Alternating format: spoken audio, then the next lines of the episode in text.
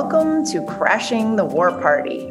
My name is Kelley Vlahos, and I am joined by Daniel Larison as we aim each week to bring you yet another reason to be outraged over the military, industrial, congressional complex and its destructive influence on foreign policy, national security, and American society. Today, we will be talking with Christopher Preble, a longtime fixture in foreign policy realism and restraint in Washington, about the shift in thinking over America's role on the global stage. But first, I'd like to bring our attention to Iraq. On Sunday, Prime Minister Kadhimi survived an assassination attempt as drones laden with explosives hit his residence in Baghdad. Several in his security detail were injured. No one has yet to take responsibility for it, but fingers are pointing to so called Iranian backed militias, which have been responsible for similar attacks in the city as well as recent protests over the elections. Both the US and the Iranian government have condemned the attack on the prime minister, but it's safe to say that the security situation in Iraq is volatile. We also, the United States, has troops there and just over the border in Syria who have been attacked sporadically throughout the year by militias. Dan, is this a tinderbox waiting to set off? Are hawks here in the United States going to use the recent events to pressure the Biden administration to not only keep troops in the region, but to escalate against Iran? Well, I think that's I mean that's pretty much a given. Uh, when the the attack on the base uh, in southeastern Syria happened a few weeks ago, uh, Iran hawks were already banging the drum, saying, "What is Biden going to do about this?" Biden needs to respond. Biden needs to to uh, take a, a, firmer stance against the Iranians. And I think the the attack on uh, the prime minister in Baghdad is interesting because it, it shows to, to the extent the extent to which Iranian backed militias are not necessarily always doing what the Iranian government wants them to do. There, there tends to be an assumption that if a militia receives support from the Iranian government, that it therefore always acts as the Iranian cat's paw. Right. Uh, but but I think in this case, uh, so someone got out of control, or, one of these groups probably got out of control, which is why the IRGC uh, leader uh, was so quick to go to Baghdad and denounce it, uh, because they don't want, uh, even even if they were responsible for it, they don't want to be seen as being responsible for it.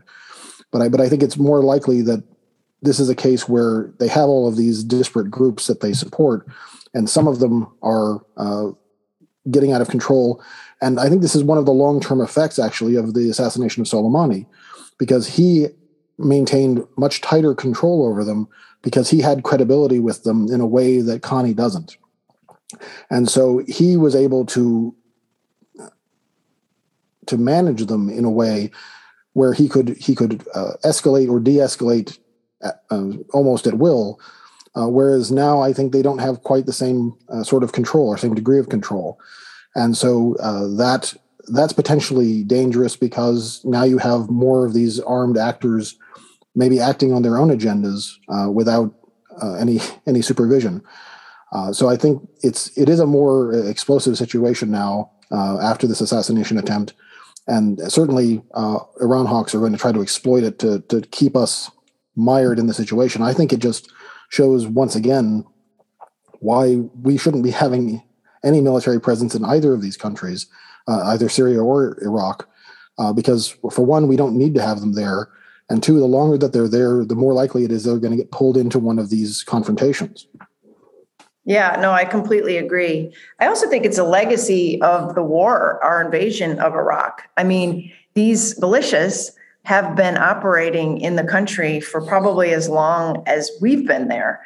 And at one point in 2014, they were actually helping the United States get rid of ISIS.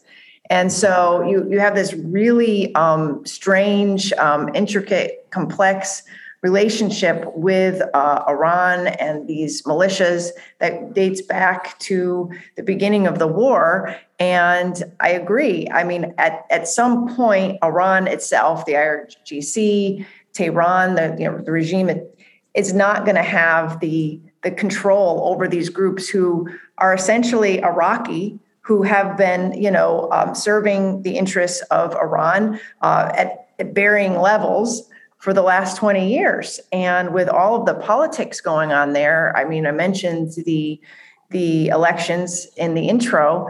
Um, but Iran didn't do very good in the elections, meaning their uh, backed parties uh, actually lost seats. Uh, Muqtada al Sadr's uh, organization, his party actually did uh, very well, um, and he's known as being, um, you know, favorable to Iran. But he's also a nationalist, and he doesn't like the, the meddling.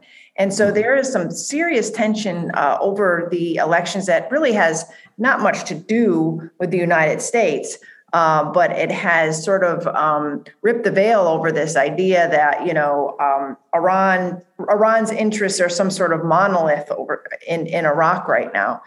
Um, these protests have, have gotten quite violent and the assassination attempt on uh, Kadhimi, the, the prime minister, was was sort of an extension of what had been going on in the country for over a week. And I agree with you that I, I believe that the oversimplification of this incident uh, will just be fodder for the hawks here in the United States uh, to not only insist that we keep our troop presence there, but uh, escalate uh, the tensions with Iran there and in other places. I mean, I don't know if we talked about this on the show last week, but the United States was flying B 52 bombers over the Middle East and the Persian. Gulf, and and and and some of our partners were flying in for part way to show like solidarity, like uh, Israel and I believe Saudi Arabia and UAE, but please don't quote me on that. But several of our partners were kind of flying in to join, um, just to, in a show of force against Iran. And so uh, while that's going on, then you have the, the troops that are stationed uh, just over the border in Iraq and in Syria. And, and, and as we talked about uh, before the show, you know, the Biden administration is planning to sell more weapons to this to, to this to Saudi Arabia in sort of this um, guise that they are uh, giving them defensive weapons. And it's really when it all comes down to it, they're giving them um, the, the tools to fight Iran you know, and defend and send signals to Tehran as well. Uh, well, with the, the latest weapons deal, of course, it's going to be framed as, as somehow defensive against uh, drone attacks, right? And you know, so these are these are air-to-air missiles that are supposed to uh, take out drones. And I mean that that I suppose that's debatable. But what what this these weapons uh, contracts and other contracts send, uh, the message that they send is that these uh, these governments basically continue to have the full backing of the United States, uh, despite uh, talk of recalibrating the relationship with Saudi Arabia, despite talk of turning them into pariah during the campaign. Uh, there, it's really been business as usual under the Biden administration. And uh, it's been, and the remarkable thing is that they haven't even had to do very much to get back in the good graces of Washington. They just had to wait. Uh, and and just wait for I don't know uh, the U.S. To, to, fall back into its old patterns of yeah. indulging and arming these governments. Uh, so you have uh, basically impunity for the Saudis for all the crimes that they've committed with U.S.-made weapons, and the message that they're getting from the Biden administration is, uh, you know, basically we're we're back open for business again, uh, and uh, there's no there are no consequences for anything that you've done before now and so it's that, has been very disappointing to see from the Biden administration. Uh, and I, I, think it it is going to contribute longer term to tensions in the region uh, that will end up being bad for everybody. Right. And you know we you know we've discussed this before. There's this this, this big debate of over offensive and, and defensive um, arming of Saudi Arabia. And just to remind our listeners, uh, you know, President Biden, when giving his, I believe, his first foreign policy speech, said that we will no longer be helping or assisting Saudi Arabia in its war in Yemen, and that we would no longer um, support them with offensive weaponry or the tools to engage in that war. And we've all sort of been sitting on pins and needles waiting, you know, to see, well, what does that mean? Does that mean that they're not going to send them all these weapons that the, the, the Trump administration had promised? Are they going to sell them any other weapons? So this week they come out and say that they're they're they're they're going to be sending sell, selling them weapons, but they're like you said, missile defense um, uh, weaponry, uh, kind of keeping in that sort of frame of being defensive. But I mean, let's face it, it's still a signal to Tehran that we're keeping our finger on uh, the scale for the Saudis and the rest of the Gulf states against Iran. And I agree with you completely. It just it, it further enmeshes us in uh, the security situation there. And um, I, you know, it, it's not helpful, but it, it does. It also doesn't really signal a real end to the the Yemen war. I know you've been writing about this right. endlessly for the last several years. I mean, it, I mean, when are we going to get an end to the boycott? When are we going to actually get some uh, some some firm um, talk or, or, firm action from the Biden administration to stop the Saudis um, and stop the actual fighting on the ground there? This doesn't seem to help. No, I, I don't think it does. And I mean, unfortunately, the the problem is that the, the Saudis have done so badly in the war. They're, they're losing on the ground. Their their proxies are losing on the ground. The Houthis continue to advance in the north uh, and and uh, make additional gains around Marib. And so there is a uh, there's a, a th- there's this idea in Washington, I think, that as the Houthis are advancing, you can't then pull the plug on your support for the Saudis because then that will be viewed as some kind of betrayal, or or you'll you'll be helping the Houthis. Uh, the Houthis are already winning anyway. I mean, so why why are we keeping up the the facade that there's any point in supporting the coalition any further. Uh, we, we backed an aggressive military intervention. It failed, as people said it would when it started. Uh, many people did.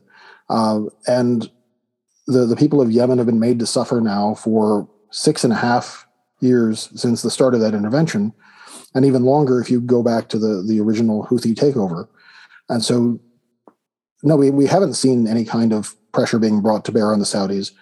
Uh, and and that's one of Biden's big failures uh, because he I think he could do that. We have the leverage to use in terms of the the support that we provide to the Saudi military. They they could not really operate without the the logistical and technical support that we provide them.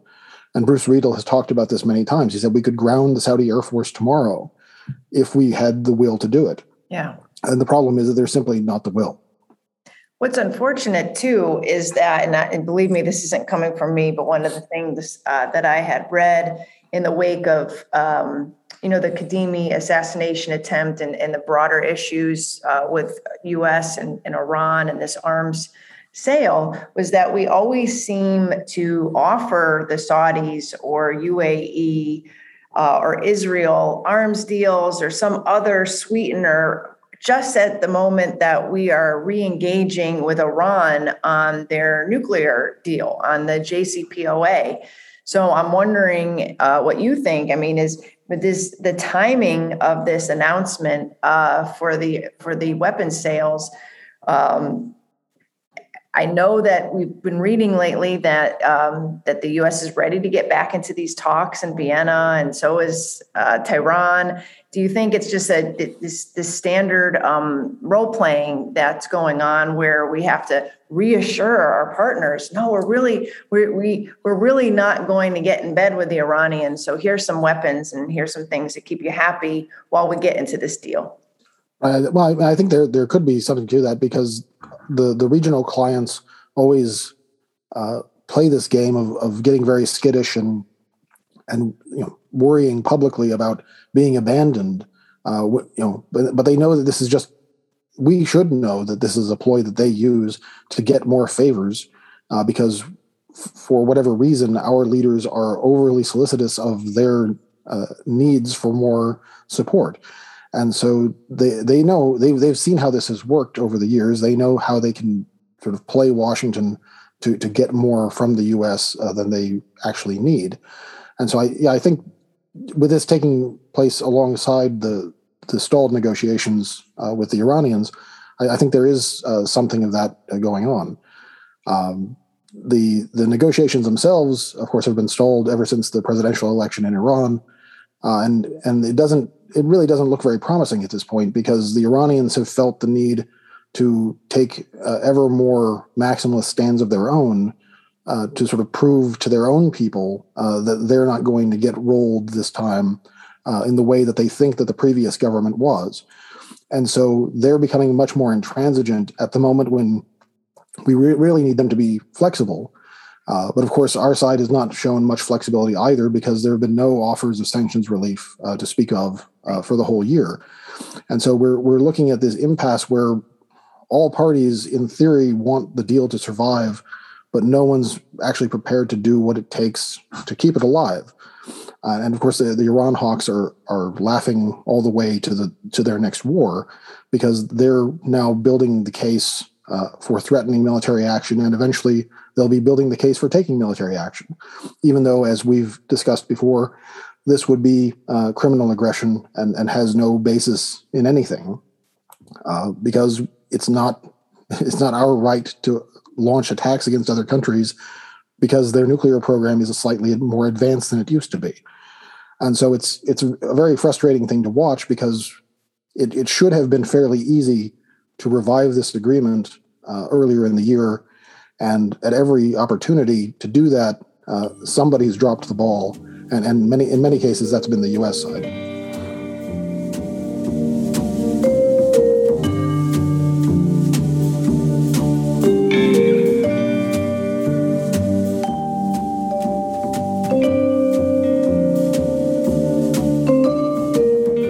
Our guest today is Chris Preble. He is co director of the New American Engagement Initiative in the Scowcroft Center for Strategy and Security. He is the author of four books, including Peace, War, and Liberty Understanding U.S. Foreign Policy, as well as The Power Problem How American Military Dominance Makes Us Less Safe, Less Prosperous, and Less Free. He co authored with John Glaser and Trevor Thrall Fuel to the Fire How Trump Made America's Broken Foreign Policy Even Worse and How We Can Recover. Uh, he is a co host of the Net Assessment podcast in the War on the Rocks Network and most recently, he wrote a new paper questioning the assumption that U.S. leadership is indispensable to the health of the global order. Welcome to the show, Chris. Hey, thanks, Dan. It's great to be here. Uh, we appreciate it, and I, I really enjoyed the paper. Uh, it was uh, really I, I, I, found it very compelling. Uh, Thank you. You, uh, you detail how U.S. indispensability in the international system has been greatly exaggerated, and what the U.S. can do start doing differently to adapt to new realities. Uh, the indispensability of U.S. leadership has been used as something of a bludgeon to reject the U.S. doing less in the world on the grounds that the U.S. is fated to have this role. And I think you show pretty convincingly that we don't have to bear this burden alone or by ourselves. Uh, tell us a bit more about your findings. Sure. So, so this is something of a labor of love. It's something that I've I've touched on at various stages in my work, but I decided to sort of really drill down on this one core question, and it's really it's it's very emblematic of the kind of work that NAEI tries to do in terms of testing foundational assumptions. And so, you know, I think I have to say at the outset, look, I, am an American, and I and I don't think it's chauvinistic to say that the United States absolutely did play a critical role in establishing uh, institutions and certain norms, especially coming out of World War II. And I might even say that the United States was indispensable for a period of time. Uh, you know, especially in the first few years after the end of the Second World War, when when the world was just so completely and utterly devastated um, by by the war and by the sort of political um, you know overhang of, of that experience, especially in Europe and to and, and also in, in Asia as well. Um, and so I think it's understandable why Americans believe themselves to be indispensable because it's it, it's not it's not part of human nature in general to sort of take stock of the fact that the world is changing around you. Those changes are tend tend to be quite gradual, um, and and you know there you know American exceptionalism is a thing, and people you know we've documented it where Americans tend to to see their country as having certain exceptional traits, and I think that was informed, frankly, by the experience of World War II and the and the aftermath of World War II. So so I, you know, I, I, I didn't want to question whether or not the United States had been indispensable, was indispensable. I think that's that's really not in dispute. The issue is that um, that by sort of overdoing it, by sort of believing that the United States uh, is and always will be indispensable, the United States, the U.S. policymakers simultaneously um, discouraged others from taking a larger role in their respective regions or globally, sometimes explicitly so. Um, and they also were quite uh, dismissive of it or ignored it when it happened and sort of just looked past it or, or pretended that it didn't occur. um, because that didn't fit with the narrative of indispensability. And so, and I think that the experience of the Trump years um, should have been a real wake up call, and I think it was a real wake up call that that that in fact you, you can sort of tell a very sad story or a very sort of pessimistic story, which is you know this was the end of the end of the world the U.S. made or whatever. But that's not the conclusion I come to in the paper. I said no. As a matter of fact, um, that the, the experience of the Trump years demonstrates the resiliency and adaptability of the system that the United States helped to build.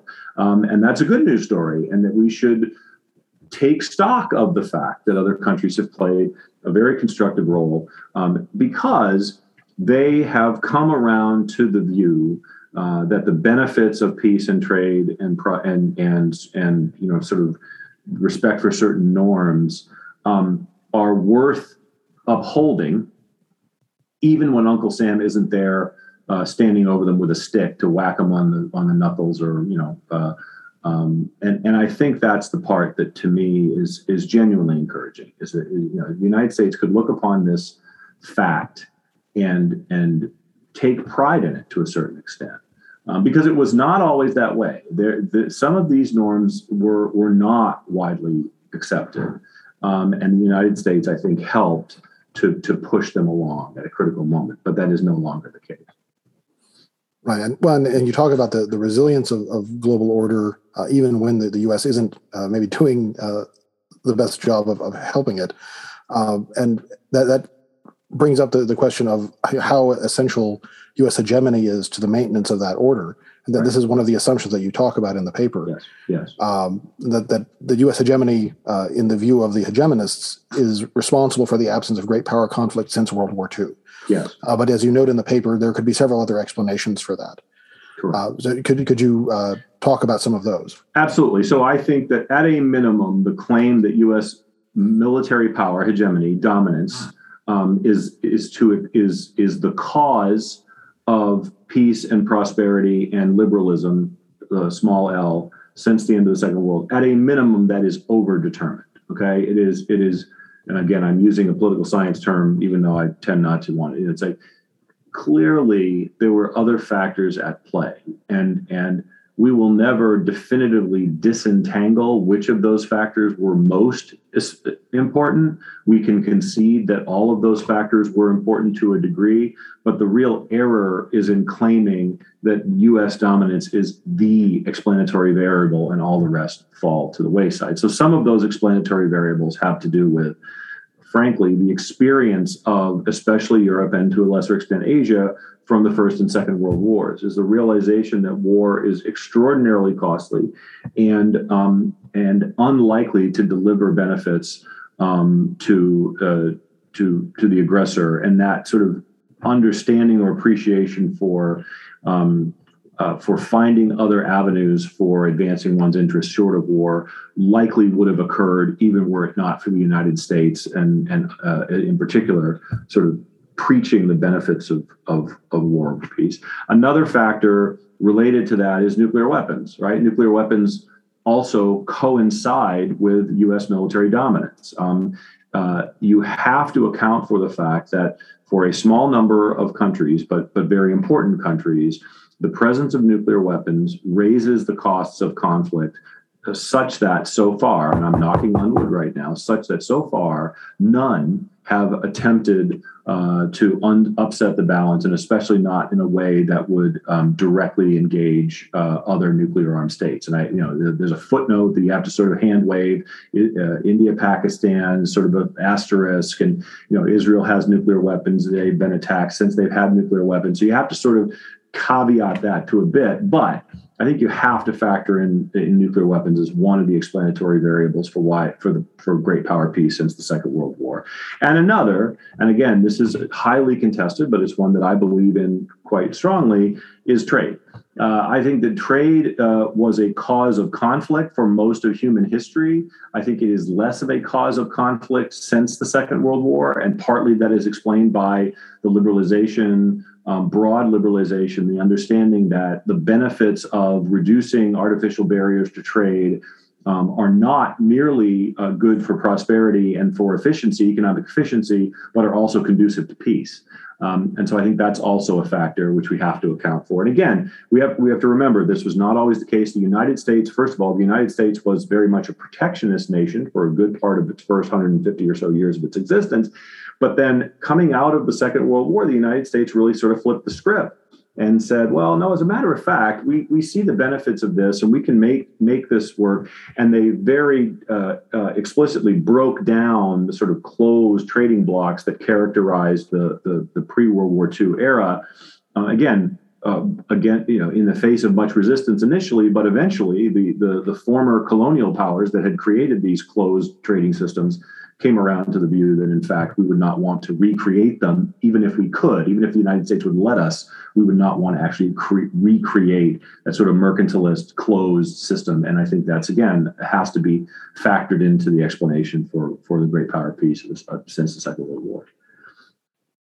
Thank you chris and thanks for coming on. Um, yeah on that trade note, I mean, I, I totally understand what you're saying, uh, but what I've been seeing, and as we all have in the last several years through the Trump administration, is that the trading the trade issue has actually caused much of the friction that we're seeing on the foreign policy front. Specifically, you know, the, these op- wide open uh, trade uh, deals uh, that, that had been put into place since the 1990s with China, bringing China into the WTO, and then the realization that China might not have been playing by the rules the whole time. And now right. we, we wake up and realize that, you know, or we feel that our supply chains are being held hostage and and that seems to be at the nub of a lot of the comp- the, the actual competition so mm-hmm. how do we square that how do we convince people that the trade needs to stay open and those those um, that decoupling, which seems to be uh, one of the you know resolutions that people are calling for right now, is not the way to go if we if we want to to to, to go this way that you are advocating. Um, Sure. So I don't get in. I don't get into this much in this particular paper, but I've written about it elsewhere and have followed the work of, of you know former colleagues, including back when I was at Cato. And I think that first of all, when the United States was brought, uh, when excuse me, when China was brought into the WTO, it was with an asterisk. We recognized that China was a different sort of country when it was admitted to the WTO, and that it was a you know it was not a market-based economy, and it had it was a developing economy, et cetera, et cetera. Um, but that um, bringing it into this system and and uh, China agreeing to abide by the rules of uh, an organization like the WTO would ultimately be to the benefit not just of the Chinese but also to the rest of the world. Now, this is a contested point, but the evidence suggests that China is at least as likely to abide by WTO rulings as the United States is or other major trading partners. So it's not true that they just rejected out of hand the sort of oversight that the WTO provides. They still see some benefit of, of compliance, and therefore they are they will comply when they see it in their interest. So this is what it comes back to: is is can China and can other members of the global trading system, which is to say virtually everyone, does the does that trading the, the, the participants in this trading system appreciate the benefits of it over the alternatives? And the alternatives, as I see it, is a more closed, managed, autarkic uh, system like we used to have, you know, in in days past. Um, and I think it would be dangerous and unproductive, that is to say, less efficient and less beneficial um, for us to move backwards. Um, obviously, President Trump disagreed. Folks like uh, Robert Light, uh, Lighthizer and, and, and others, folks like that, you know, um, Steve Bannon, folks like that had a very different view. Um, and I think that the reason why their message um, uh, resonated is out of a basic sense of fairness, right? Is if, you believe um, that that trade is conducted in a fair and even-handed way, and that if I have a product and I'm trying to sell this product to a willing buyer, that I have at least as fair a shot of actually making the sale as the as the guy down the street or the guy around the around the world that is really critical to trust in the global trading system. And I think that the breakdown in the sense of fairness and that people were dealing unfairly really needs to be tackled head on. But here again, we need to be honest when it's not just the, the, Chinese that are dealing unfairly, but others are dealing unfairly as well. And there is real benefit in sort of injecting more trust into the system. And so that would, would be one thing I would say. The other thing, real quick, is that the evidence suggests that uh, that trade as a concept is more popular than the politicians seem to think it is, both on the right and the left, both Republicans and Democrats. And I think that it would be it would behoove us to pay closer attention to those polls showing greater support for, for, for trade. Because what happens is if we don't pay close attention, those who are most vocal about it get the most attention, even though they may not be representing um, uh, uh, a clear majority of, of folks. And so, so it's both a combination of sort of reaffirming fairness as a core principle to trade, um, but also paying attention to actual public opinion as opposed to the public opinion that as we imagine it to be because i think there's a real gap there that, that we need to we need to reconcile with yeah. uh, and, and, close um, i read your paper and i really appreciate it. And i did want to uh, kind of tease out uh, one of the things that you know um, that we often talk about, you know, at Quincy and and and, and these discussions about um, our partners, alliances, um, giving them the more, you know, of the responsibility to lead the mm-hmm. international mm-hmm. world order. Yes. So, what do you say um, when there are countries, partners, uh, alliance, allies who continue to pressure the United States? to maintain its leadership role. You mm-hmm. know, I'm talking about like countries like Poland and mm-hmm. uh, Lithuania. Well, mm-hmm. Lithuania had, you know, just I think it was like a month ago, had opened up a new base for the for uh, our troops and basically said, "Come and stay." and you know poland has been trying to get us to build a base there. You know you see in the middle east they're not they're very reticent to um, end the security uh, architecture that we have led there. Um, you also see it in taiwan you know with the mixed messages coming out of there. So how do we reduce the incentives for them to keep you know to, to, to keep pressuring us right. to stay i think that the short answer Kelley is that they need to have plausible alternatives to US military power and military dominance. Um, I think in some cases, they don't see those realistic alternatives or they can't imagine what those alternatives might be. But in other instances, even in the even under the, the umbrella of US dominance, we still see some moves towards alternative approaches. So for example, you know, there there is some there are some optimistic signs that the Saudis and the Iranians are are tiring of their their war, especially in Yemen. Okay, again, we could sort of narrow this down to a, and and the Emiratis are involved in this as well. Say, gee, maybe the war in Yemen isn't actually in our best interest.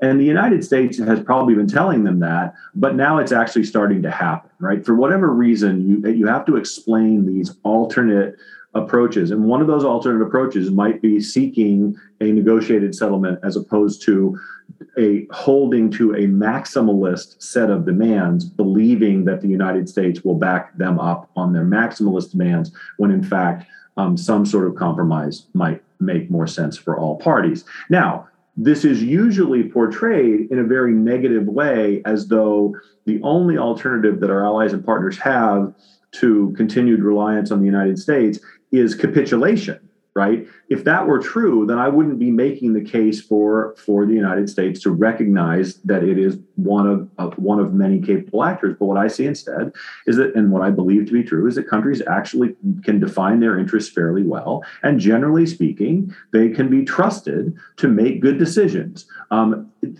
if you argue against that you are essentially saying that the only country in the world that has the wisdom to, to do all these things is the united states of america which is absurd. I mean, and again, I'm, I'm an American. I love my country, but you know, it, it, this would be an extraordinarily fragile system if it truly depended upon the United States of America, and the only alternative to the United States of America pulling the strings and calling the shots was either total bloody chaos or domination by the Chinese uh, Communist Party and, and, and the People's Republic of China.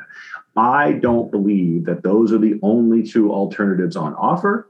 I believe that, that another alternative is clearly empowered, capable actors that are that are more motivated and empowered.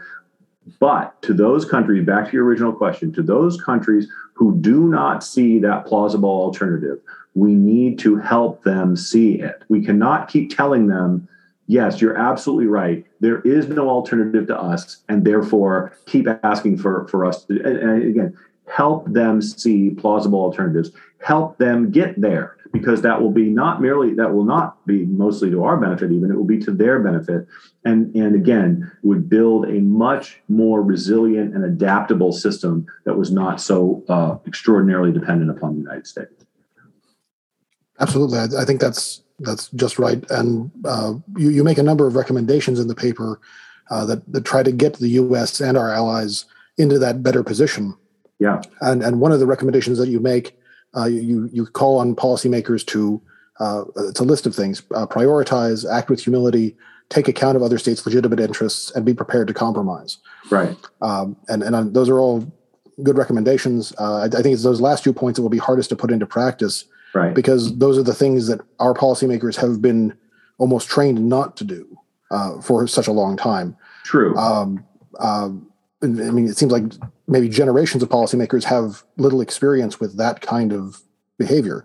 Um, how quickly do you think the us can change from its old patterns of behavior since since it's been so ingrained for so long to sort of lord it over other states? Well actually dan you just hinted at it. This is a generational play. And and again, it is it is completely understandable why the generation of Americans who came of adulthood um, during or in the immediate aftermath of World War II believe the United States to be indispensable and believe that the United States is sort of the motive force of all the good things that happen in the world. Um, but so, again, I totally understand where that comes from, and and it's you know you, you, they are right, right that that was that was clearly true, but there is a generational shift ongoing that my colleague, among other Trevor Thrall, has documented in some detail, um, where where the next age cohort and the age cohort after that, and now you know now the Gen the Gen Z folks, Gen Y and Gen Z. Um, are are much more humble, right? They they they have they aspire to great things, but they do not believe that the United States of America has to be the engine for all of those great things. They they have that certain uh, sense of the limits of American power but also they do they do have great aspirations for what the United States can do to emulate good behavior and to model you know to model good behavior excuse me so that others will emulate our good behavior. So I think they see a different approach that is grounded in humility um, and and not so much in the sense of, of, of American exceptionalism as a as a God given right. Um, um, that America the American exceptionalism that we witnessed that the world witnessed in the 40s and 50s was a, a came from a unique set of historical circumstances which we will not be able to recover and and I think that's that's ultimately to to the good because I think it is it, it is a more resilient and adaptable system um, than the alternative. Definitely, and I, I, think that's a great place to leave it. And uh, with a a hopeful note for a change yes. uh, yeah. for our audience, uh, lo- looking uh, toward, towards a brighter future. We may hope. Uh, so, uh, very good. Uh, thanks so much, Chris, for coming on. We appreciate having you on here, and we look forward to having you on again. Excellent. Great to be on the show. Thanks to you both.